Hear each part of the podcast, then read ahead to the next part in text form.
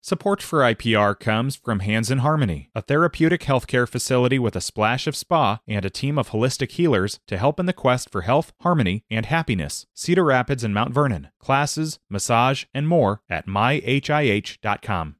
It's a Politics Wednesday edition of River to River from IPR News. I'm Ben Kiefer.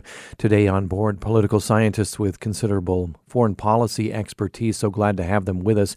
Jim McCormick, Professor Emeritus of Political Science at Iowa State University. Hi, Jim. Hi, Ben. Sarah Mitchell with us as well, the F. Wendell Miller Professor of Political Science at the University of Iowa. Hi, Sarah. Hi. We want to have you um, join us with your questions as you listen to this program uh, for our foreign policy experts. Of course, uh, the bulk of the program about the Israel Gaza war. We do want to talk about uh, what's happening in the U.S. House with replacing um, the Speaker of the House. Of course, there are ties between those two stories, but uh, we'll focus mainly uh, on the Israel Gaza war and see what else uh, fits into the hour. the Israeli military, as we've been hearing, preparing to step up in a its offensive in the Gaza Strip. Uh, the death toll in Israel from the Hamas attack uh, has passed 1,200. Bodies continuing to be recovered. Troops amassed uh, at the Gaza border. Um, an expected ground invasion to come in Gaza. Israeli strikes killing over a thousand people, forcing the closure of the only exit from that blockaded uh, territory. We heard the U.S. president yesterday, Biden, calling Hamas evil. Um, he said then at least 14 Americans have been killed. We heard in our NPR news just moments ago uh, that's up to 22 at least, among also Americans among the hostages taken by uh, Hamas. Join us uh, with your questions 1 780 9100, river to river at iowapublicradio.org. Uh, lots of facets we can explore. Uh, unfortunately, we have a, a, limited amount of time. Let me open it up, first of all, for the two uh, of you, Jim and Sarah. Uh, Jim, uh, as a foreign policy expert who's been observing uh, this area, the East, for decades, in the broadest terms, what is the significance of the events? Well, what I, what it what the significance is, first of all, is it brings into sharp relief, it seems to me, you know, the failure to get to settle the Israeli-Palestinian issue that has been going on for literally literally decades here, and it shows again, once again, that the Middle East is sort of the uh, the the spark that that really could uh, engender a, a, a very much of a wider war. I can remember if I can go back this far to my, when I was an undergraduate, one of my professors said, you know, that if a war really, uh, a global war is going to break out again, it's going to have its initiation in the Middle East. That was very sobering to me as a uh, as a college junior, I think, is when I when I first heard that. Are we talking the, the 19 has, Jim the 1960s? That's right. We are talking about the 1960s, uh, and uh, that has sort of been the, the continuation of that and the failure to, to get a settlement uh, by the parties uh, obviously has been brought even into greater highlight uh, with this uh, with this war that, that has broken out over the past uh, weekend here. So the Middle East is uh, a continuing drum, I guess, is the way to describe it, and it has not really been addressed. And it's frankly for the United States at the present time, given the other kind of issues uh, internationally they're trying to deal with. It just, just is simply one more really great difficulty in ter- trying to preserve any kind of global order. Mm-hmm. Sarah, your thoughts, top of mind, first of all. I mean, first of all, I would say that this is the most successful attack by Hamas um, on Israel by far in terms of its deadliness and effectiveness. So there are a lot of questions right now about how the intelligence in Israel and U.S. and beyond uh, sort of failed to to see that this attack was coming. Um, Egypt is claiming they gave information to Netanyahu that an attack, something was coming, but that it was ignored. He's claiming that that that they he did not get that information.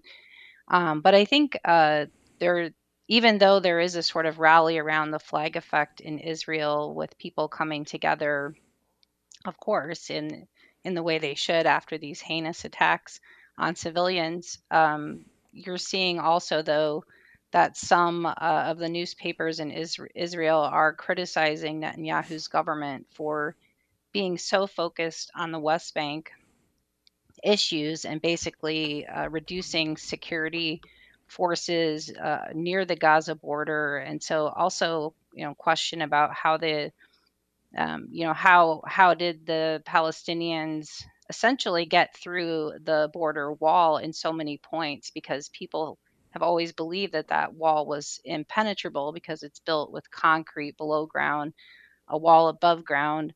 There's a ton of sensors and cameras and other surveillance. Uh, so for that, uh, for the Hamas to be able to blow up various points of that wall, go in with bulldozers, and allow for you know motorcycles and, and individuals to go through those points. Uh, there's a lot of questions right now about you know how did that happen, uh, given people's belief in that area that this this is a secure place.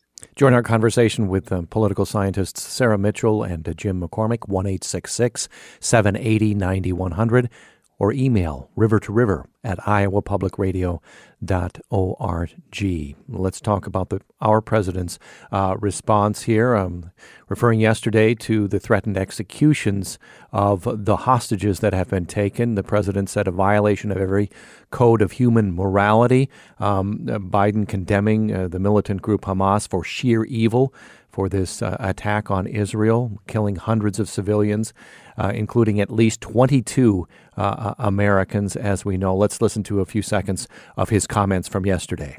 We will make sure Israel has what it needs to take care of its citizens, defend itself, and respond to this attack. There's no justification for terrorism. There's no excuse. Hamas does not stand for the Palestinian people's right to dignity and self determination. Its stated purpose is the annihilation of the state of Israel and the murder of Jewish people. They use Palestinian civilians as human shields. Hamas offers nothing but terror and bloodshed with no regard to who pays the price.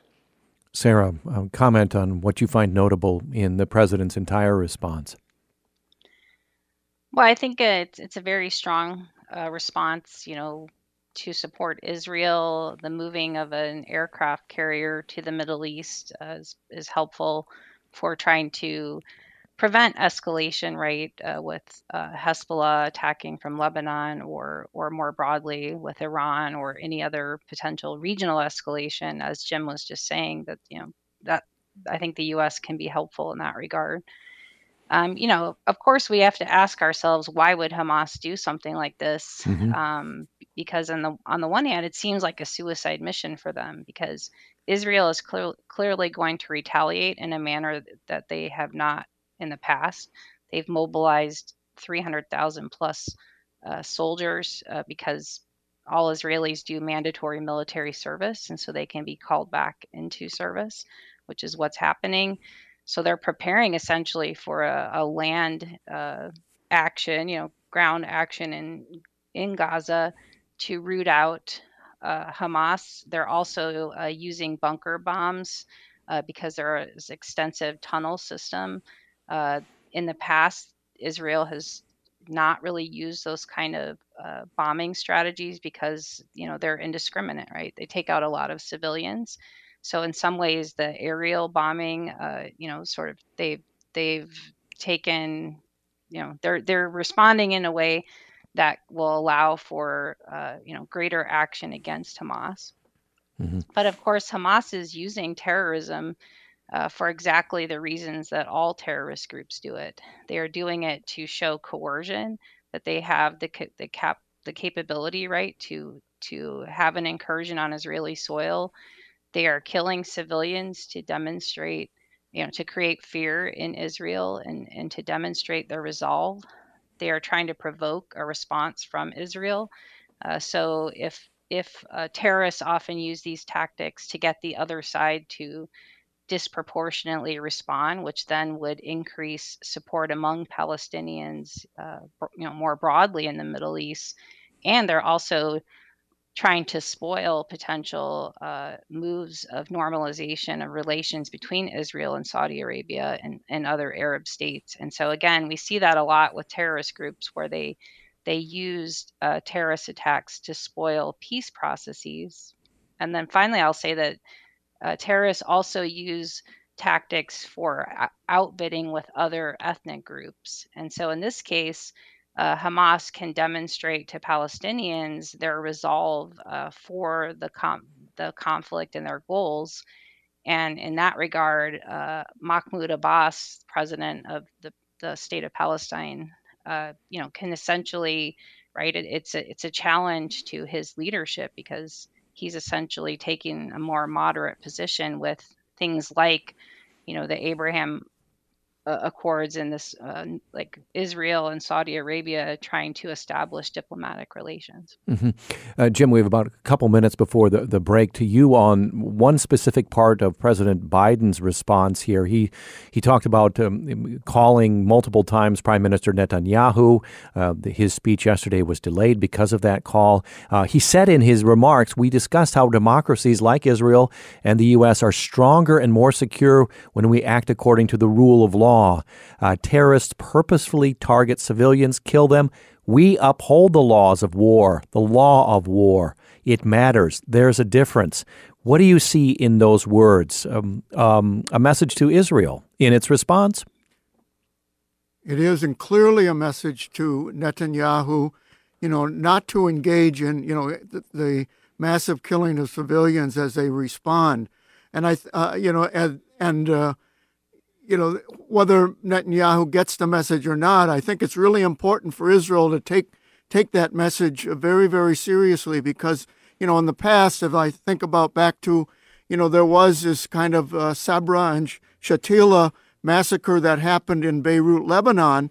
Not that the Israelis were directly responsible, but they they surrounded the uh, PLO there, and then the the phalangists went in, uh, engaged in massive killings. Uh, and that re- resulted in uh, the Israelis getting extraordinary uh, degrees of, uh, of bad publicity and, and, condemnation for it.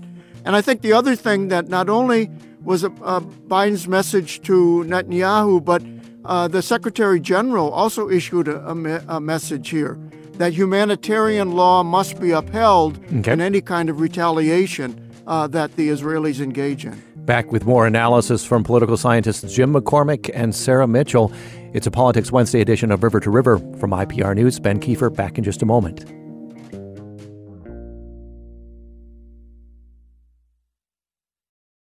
Support for IPR comes from Hands in Harmony, a therapeutic healthcare facility with a splash of spa and a team of holistic healers to help in the quest for health, harmony, and happiness. Cedar Rapids and Mount Vernon. Classes, massage, and more at myhih.com.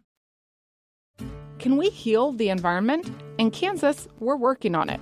Up From Dust is a podcast about how humans reshaped the world to fit urban landscapes and agricultural needs. We'll meet the people who are rolling up their sleeves to find more sustainable ways forward. Listen to Up From Dust from KCUR, part of the NPR network. We're back with more of River to River from IPR News. I'm Ben Kiefer today with Sarah Mitchell of the University of Iowa, Jim McCormick of Iowa State University. So glad to have these two with us with their considerable foreign policy uh, expertise, uh, considering what's been happening over the last few days uh, since the attack uh, on Israel by Hamas and uh, uh, Israel's retaliation in Gaza continuing now into a fourth day. Over 2,000 people killed. We do have um, um, others taken hostages. Americans among those hostages, at least 22 Americans killed. Join us with your questions uh, for uh, Jim and Sarah, 1 780 9100, or email us river to river at iowapublicradio.org. I wanted to get into a little bit uh, of our uh, response from our um, congressional delegation here in Iowa. All six uh, of our congressional delegation, uh, four in the House, uh, two in the Senate, uh, uh, Republicans uh, condemning the terrorist attack in Israel, vowing to support renewed funding for Israel's defense. let's take a listen to, um, first of all, U.S. Senator Chuck Grassley. Yesterday, he doubts the U.S. will dispatch soldiers directly into Israel. Not want American troops on the ground. Israel has the capability of handling this situation. But I think if Israel would cry out to us that they need some help, they would get that help. I think it would be probably help other than troops on the ground. Okay. Yesterday, U.S. Senator Joni Ernst, our other senator, met with the Israeli government officials in Israel. Ernst is part of a GOP leadership uh, in the uh, U.S. Senate. She told Radio Iowa that House Republicans must quickly select a new speaker so Congress can act. I have been overseas for many days now, and as I watch the different news channels in, in whatever country I happen to be in, they all talk about what they see as chaos in the House of Representatives right now. And they look to the United States for leadership, and when that leadership is not present, they wonder about the security not only of our own nation, the United States, but uh, the security and stability in other regions. Senator Ernst uh, taped in a phone conversation while she's in Jordan. Um, Sarah Mitchell, uh, talk about our congressional delegation, specifically what we've heard there from our two U.S. senators. Yeah, I think it's it's not surprising that all of Iowa's uh, congressional delegation and our governor are, are coming out strongly in favor of Israel and, and protecting Israel's right to defend itself. Uh, political scientists have often described, you know, historically the the close ties between the United States and Israel, and and what's sometimes called the Israeli lobby, but essentially, you know, there there are a lot of uh, you know efforts to to foster those ties, um, but but over time, um, as you know, when uh, Hamas took control of the Gaza Strip, Israel uh, implemented, um, you know, strict uh, some blockade rules against them in terms of uh, Gaza not being allowed to use their sea access, all goods going into Gaza having to go through, uh, you know, Israeli checkpoints, four of them, um, putting restrictions on the kinds of, of goods that could go in, you know, anything that could be used to to build weapons, for example, restrictions on those kind of materials. And so as those policies unfolded from the mid 2000s forward, there have been, uh, you know, more Americans being more sympathetic to the to the Palestinian cause and seeing some of some of those Israeli policies as being unjust. And so I think, uh, yeah, you, you may have seen uh, like 34 student groups at Harvard put out a statement, mm-hmm. um, you know, supporting Palestinians, um, and and that was pretty controversial, right? And and that's happening at other. Uh, you're seeing that across other uh, institutions in the United States, and so I, I think, um, you know, while uh, the U.S. has been very strong pro pro-Israeli in the past, I think, uh, you know, more and more people there it's become more nuanced i guess i'll say in the united states as uh, people see you know israel's long run policy uh, towards the Palestinian territories is having some issues. Mm-hmm. Uh, Jim, I'd like to have you comment what um, Senator uh, on what Senator Ernst uh, brought up um, we have the U.S. House there without a speaker within the last few minutes. I'm reading an update from uh, of just a few minutes ago via the New York Times. Republicans narrowly nominating Representative Steve Scalise of Louisiana as their choice to lead the House.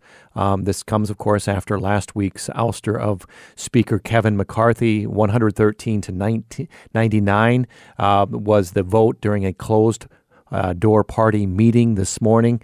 Um, Scalise turning back that challenge by Representative Jim Jordan of Ohio. And uh, so now this, uh, I guess, this goes to the House floor. Um, with that in mind, Jim, comment on this happening at the same time we are um, without a speaker in the U.S. House. Well, no action can be taken as long as there's not a speaker. I mean, the Speaker pro tem all he can do is, uh, you know, uh, open up the House and then uh, and, and move towards adjournment here. So to take any kind of legislative action, even passing a resolution in support uh, of of Israel, which apparently has already been circulated here, uh, would require a, a, speaker in place. My hope is that, in fact, if Scalise is the nominee of the Republicans, that they're all uh, sort of in lockstep and that we won't have sort of uh, ballot after ballot on, on, the House floor uh, to to uh, approve a speaker here. I think it's incumbent on the Republicans, uh, and really response to what Senator Ernst said, uh, to have a, a, speaker in place and to not to portray to the rest of the world that that chaos is not overtaking the the House of Representatives here. So hopefully it'll be done by this afternoon. Although you know most of the estimates that I saw going into this, so I'm kind of surprised that there you know is it, is this much unity at this juncture. Was that they w- would take several days to do it, but but maybe we'll have a speaker by by tonight. I know on an interview that Scalise had today, he said he thought they'd have a speaker by this evening. We'll see. Yeah, I think uh, what I'm seeing in the reports, uh, a House vote um, by uh, 3 p.m., 2 p.m. Uh, Iowa time, 1 780 9100. Email us, river to river at iowapublicradio.org. Uh, political scientists Jim McCormick of ISU, Sarah Mitchell of the University of Iowa. Uh, let's go to our phones. Mauro is with us. Mauro, welcome to our program. Hey, thank you, uh, and thank you uh, for Jim and, and the guests there. I just think that there's no way to argue with the fact that Hamas's attack on innocent civilians has to be condemned as a war crime, plain and simple. But what most of the media and world re- leaders have for decades ignores the repeated war crimes Israel has inflicted on the Palestinians. All the land stealing, the invasions, the occupation, the repeated uh, violence and destruction uh, needs to be taken into account for a balanced view of the decades long conflict. Okay. Mauro, uh, thank you for your call from Iowa City. Uh, Cindy is with us from Des Moines. Hi, Cindy. Oh, hi. Um, what I wanted to say was um, Hamas has said that Israel should be demolished, but the right part of uh, Israel's government said that the Palestinians should be uh, demolished. So uh, I'm worried that they might use this to wipe uh, the Palestinians, try to wipe them off the face of the earth.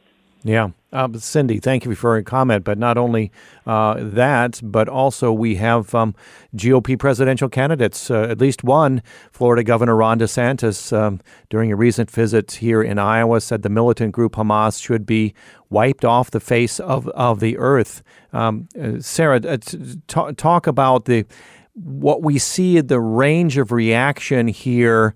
Um, in these, I guess we can we can talk about the GOP candidates for president, but uh, the range of reaction we see here. Well, like I said, it's it's there's not a whole lot of range. Uh, it, it's very pro-Israeli, as as I would expect, given historical ties. Um, I think you know the the issue here. It, this is something like people will always ask: Why isn't there a solution to this conflict? And I think as Americans, we often uh, think that we can identify solutions. Uh, but, you know, I spent two weeks in Israel on a program that's designed to uh, educate academics about the, the conflict and the peace process.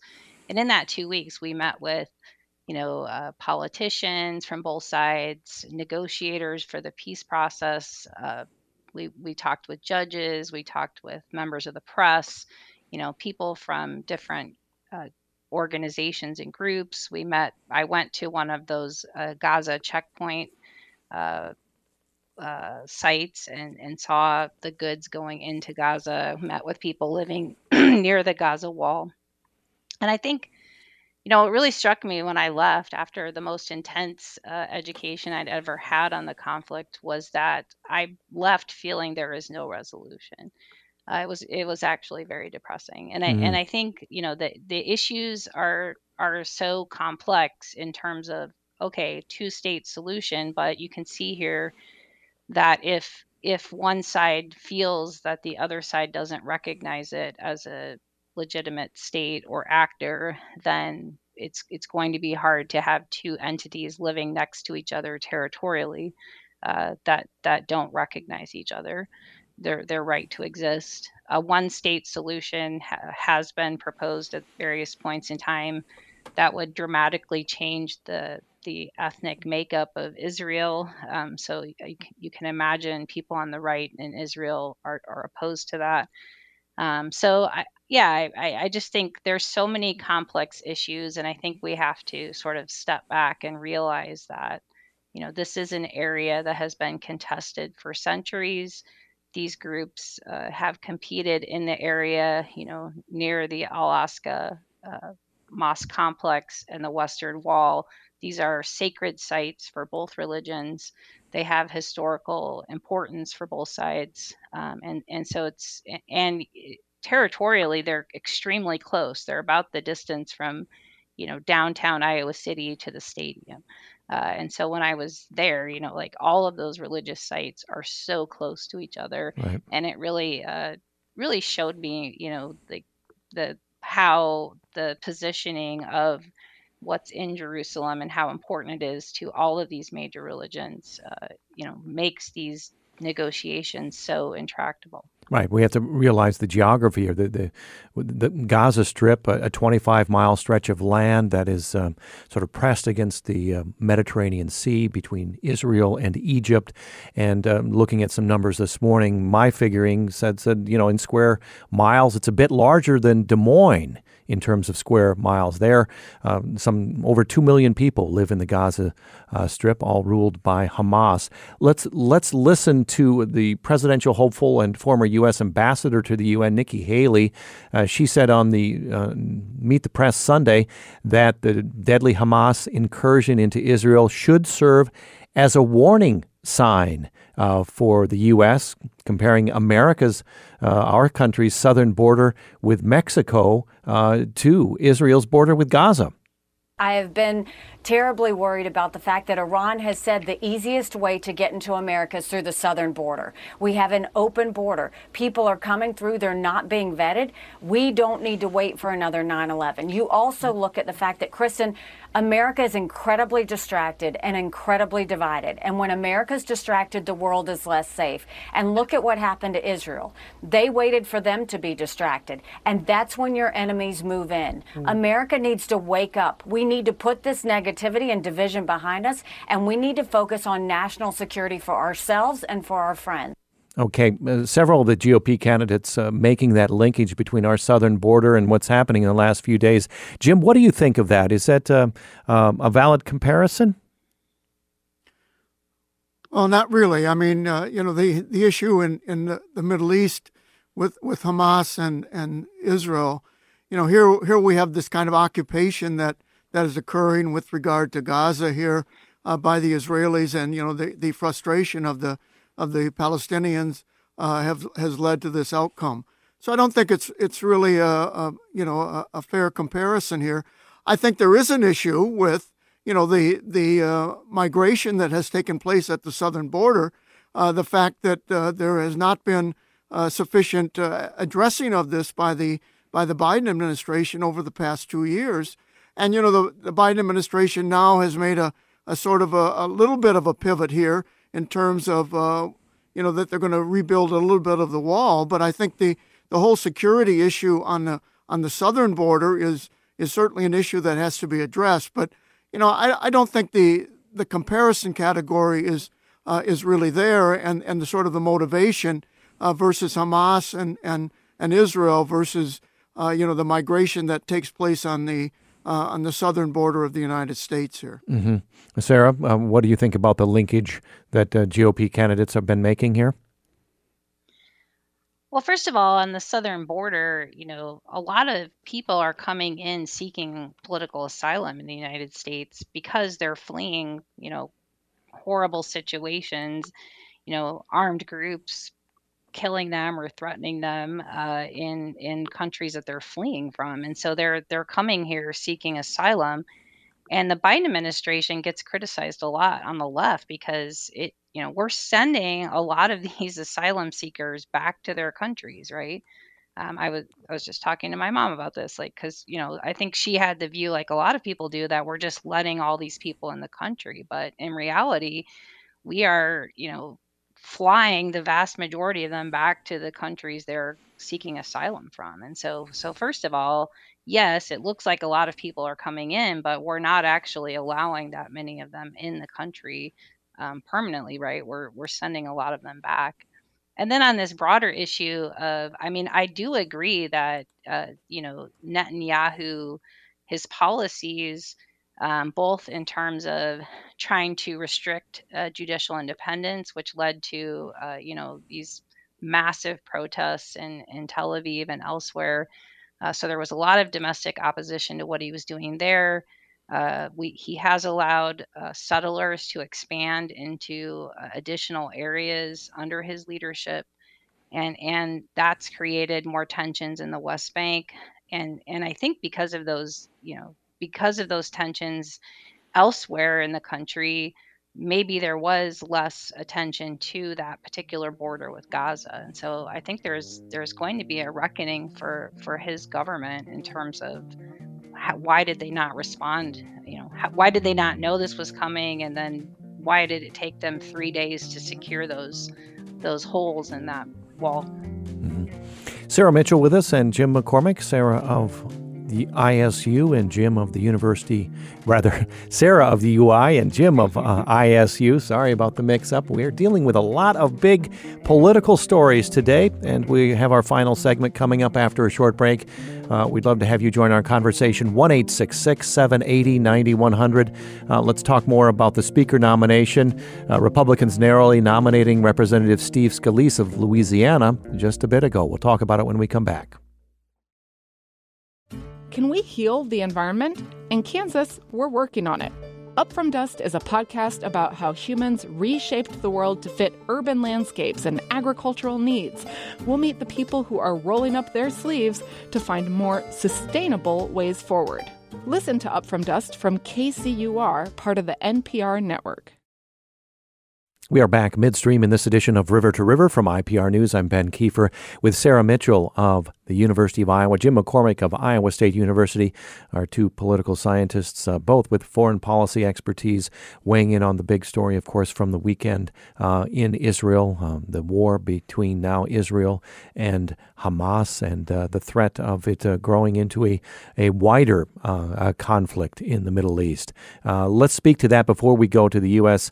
House Speaker battle. Jim, co- comment on that because we, we, we could have uh, what what is your greatest fear when you think of uh, the coming days and weeks, and what might become of what started on the weekend? Yeah, we haven't really mentioned you know Iran very much in, in terms of their involvement, and that has become a question here. And so I think part of the uh, fear, at least as I listened to President Biden yesterday here, you know, he didn't mention Iran in his comments. And I think part of it is that you know, he's trying to sort of insulate the war just to uh, to this uh, conflict between Israel and Gaza, and not you know so ex- exacerbate uh, the situation by bringing uh, Iran uh, into the uh, into the likelihood that they would have to respond, or that the United States would have to respond if we if we targeted Iran as being the source of of this conflict, because there's all kinds of speculation as as you probably know, in terms of the Wall Street Journal saying that there was a meeting uh, of Hamas and uh, uh, some leaders from, or at least from Scuds people from uh, from Iran uh, in in Beirut at the initiation of before the initiation of this this conflict. Uh, so I think part of that is to try to try to insulate it to and, and keep it keep it um, isolated, if you will, to this just to these uh, these participants here. Uh, and I think the other thing is, of course, is that the administration has to deal with, you know, with uh, Ukraine. Yet it's still dealing with, you know, with the issues of of Taiwan. Uh, you know, and there's been other uh, issues with regard to Armenia and Azerbaijan and so on. So I think trying to isolate this uh, incident is is really what what the, the administration is trying to do. Um, the other thing that I think we ought to mention, and, and Sara brought it up or alluded to it earlier, was the intelligence issue here. Mm-hmm. Um, you know, I'm not really convinced, I must say, that uh, you know that the that the United States intelligence agency has had difficulty unraveling, you know, the involvement of uh, of the various parties here. Uh, if it is, it, it's really uh, uh, uh, an intelligence failure that goes back to 9/11 here. Um, so I'm not really really convinced that that that is likely the case here. But I think it's rather the effort on the part of the administration to try to keep the conflict uh, a bit isolated. Mm-hmm. Sara, your thoughts on on the possibility, the threat of a wider war? Allies like uh, Iran, as Jim mentioned, we also has have Hezbollah in Lebanon. Um, might they, you know, join the battle if if Gaza is subjected to a war of annihilation? Yeah. So first of all, on the issue of Iran, uh, the the U.S. administration came out and said that they had no direct intelligence, right, linking that that Iran was directly involved in the planning, and then uh, the German government just came out yesterday, I think, saying the same thing that they had no intelligence showing that Iran was directly behind this, and so. So first of all, I would say we need to sort of step back from believing that that Iran was pulling the direct trigger in this particular Hamas attack until we have more information about that in terms of the broader escalation, this is definitely a risk, right? We just talked about how Israel's, uh, you know, conflicts and and divisions in different parts of the country created an opportunity for an attack. And you could imagine the same thing, right? If you're a Hezbollah group in in the north, in Lebanon, then this creates an opportunity for attacks. And in fact, they Hezbollah has attacked. They had, they had an incursion in Shebaa Farms, which is a, a t- long run territorial dispute between Lebanon and Israel. Uh, they they had a couple other engagements, and so I think uh, the U. I mentioned the U.S. response with the the aircraft carrier uh, off the coast of Israel. You know that that's important, right, for trying to demonstrate that the U.S. will respond to any attempt to to escalate this into a broader situation. So I, I think that's going to help um, prevent this kind of escalation. But of course, you could imagine even in the West Bank, uh, some groups there taking advantage of Israel moving its forces to Gaza. So so I think there's a potential for escalation in these areas, and and I hope that uh, U.S military support will damp down the, the potential for regional escalation. Mm-hmm. Uh, earlier today, uh, by a vote of 113 to 99, this was during a closed door party meeting. Um, Representative Scalise turned back a challenge by Representative Jim Jordan. This is uh, the, these are the two vying for um, to re- replace um, uh, Kevin McCarthy as Speaker of the U.S. House. Uh, his candidacy now goes to the House floor. let's move to that topic a bit, uh, and, and Sara, start us off there. Um, when we, if, if Scalise is the one, uh, we'll see if he gets broad support when that vote goes to the House floor. Um, how is a Scalise or possibly a Jordan um, speakership that can't be ruled out, I guess, entirely at this point. We're expecting a, a House vote uh, later this afternoon. How will that be different than the, the House under McCarthy in any case? Well, I mean, neither one of them is that much of a centrist in terms of policy position. Uh, Scalise did not vote to certify the election results, for example. Um, now he has served in leadership, right? He was the GOP whip from 2014 to 2022 and was McCarthy's, you know, second in command, basically. Um, so you know, and he is actually, I will say, uh, more in favor of sending aid to Ukraine, so that makes him more centrist. Um, but but yeah, I think uh, you know where where he's going to land, I guess, in the the spectrum of of the Republican Party is a question, and the fact that Trump was supporting Jordan instead. I mean, that's we'll see how this plays out, right, in terms of the the votes uh, in favor of Scalise, but but I think I, I guess I don't I don't envision it would maybe would be that different from what McCarthy was doing. Mm-hmm. Now we have the yeah, and now we have this um, larger war in the Middle East. Uh, Jim, um, um, the last what eighteen months we've been focused on uh, Europe, um, Ukraine, um, the war uh, since the invasion by Russia. There, um, the thoughts on how the Republican Party may be shaped in the House specifically because they've been divided over continued support by Ukraine with the entry of this new great geopolitical challenge in the Middle East. Well, I think they'll immediately turn to, to aid for uh, aid for Israel here, and I, I, think that actually Scalise will will strike a bargain uh, to get uh, to get some aid for Ukraine here.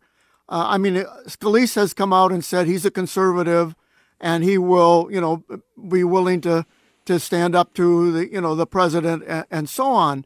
But I also I think the big difference that I would detect with Scalise is that he has trust of members. One of the things that uh, you know that uh, really, um, I suppose, torpedoed McCarthy in terms of his speakership was that he he apparently made some side deals and didn't adhere to them, and so he lost this kind of uh, trust. Scalise, on the other hand, you know, given his experience as an administrator within uh, the House, uh, having been whip, having been majority leader, uh, he he clearly has some contacts, uh, you know, across the whole spectrum uh, of the of the party here, uh, perhaps more than and more confidence than than McCarthy engendered, and certainly more than probably Jordan engenders here. So I think that he he will be able to get aid for Israel, but also he'll strike a bargain. Probably not the you know the twenty four billion dollars that the Biden administration is looking for uh, but some package uh, somewhat less than that. I think it's notable today, you know, and as you may have seen this, you know, the NATO uh, folks are meeting today, the defense ministers and so on, uh, you know, to talk further, and they and um, you know the Ukrainian president showed up in a surprise visit there uh, to to sort sort of bolster that. So. Um, certainly, Zelensky does not want to keep the Ukraine issue outside of the, the purview of of these defense ministers, even as the the issue of uh, the Gaza war, uh, Israel Gaza war, sort of takes the the main uh, main spotlight here. Mm-hmm. Sara, how do you see this changing, if at all, uh, the U.S. attitude and support toward Ukraine? Well, I think you know that we're of course going to have to get back to this getting a budget passed issue. Uh, so we're going to need a speaker for that. Yes. Um, and and so I think the Ukraine funding in that budget will still be contentious on the GOP side. So so we'll see how that plays out. I guess the good news is if you look at what's happened to other NATO members since the Russian invasion, there's been, not surprisingly, a a massive increase in defense spending by European member states. And, and so NATO members are supposed to spend 2% of their gross domestic product on defense, and a lot of members historically have been below that threshold. Mm-hmm. And if you look at the most recent data, uh, since the, the Russian invasion, there's been a lot more countries meeting that threshold or getting very close to meeting that threshold. Um, and uh, some of the larger states uh, are ramping up their production of military, uh, you know, weapons and other military equipment. So, so I think even if the U.S. Uh, were not fully stepping in to provide that aid, it looks like our European allies are going to to to play that part to some extent. Yeah.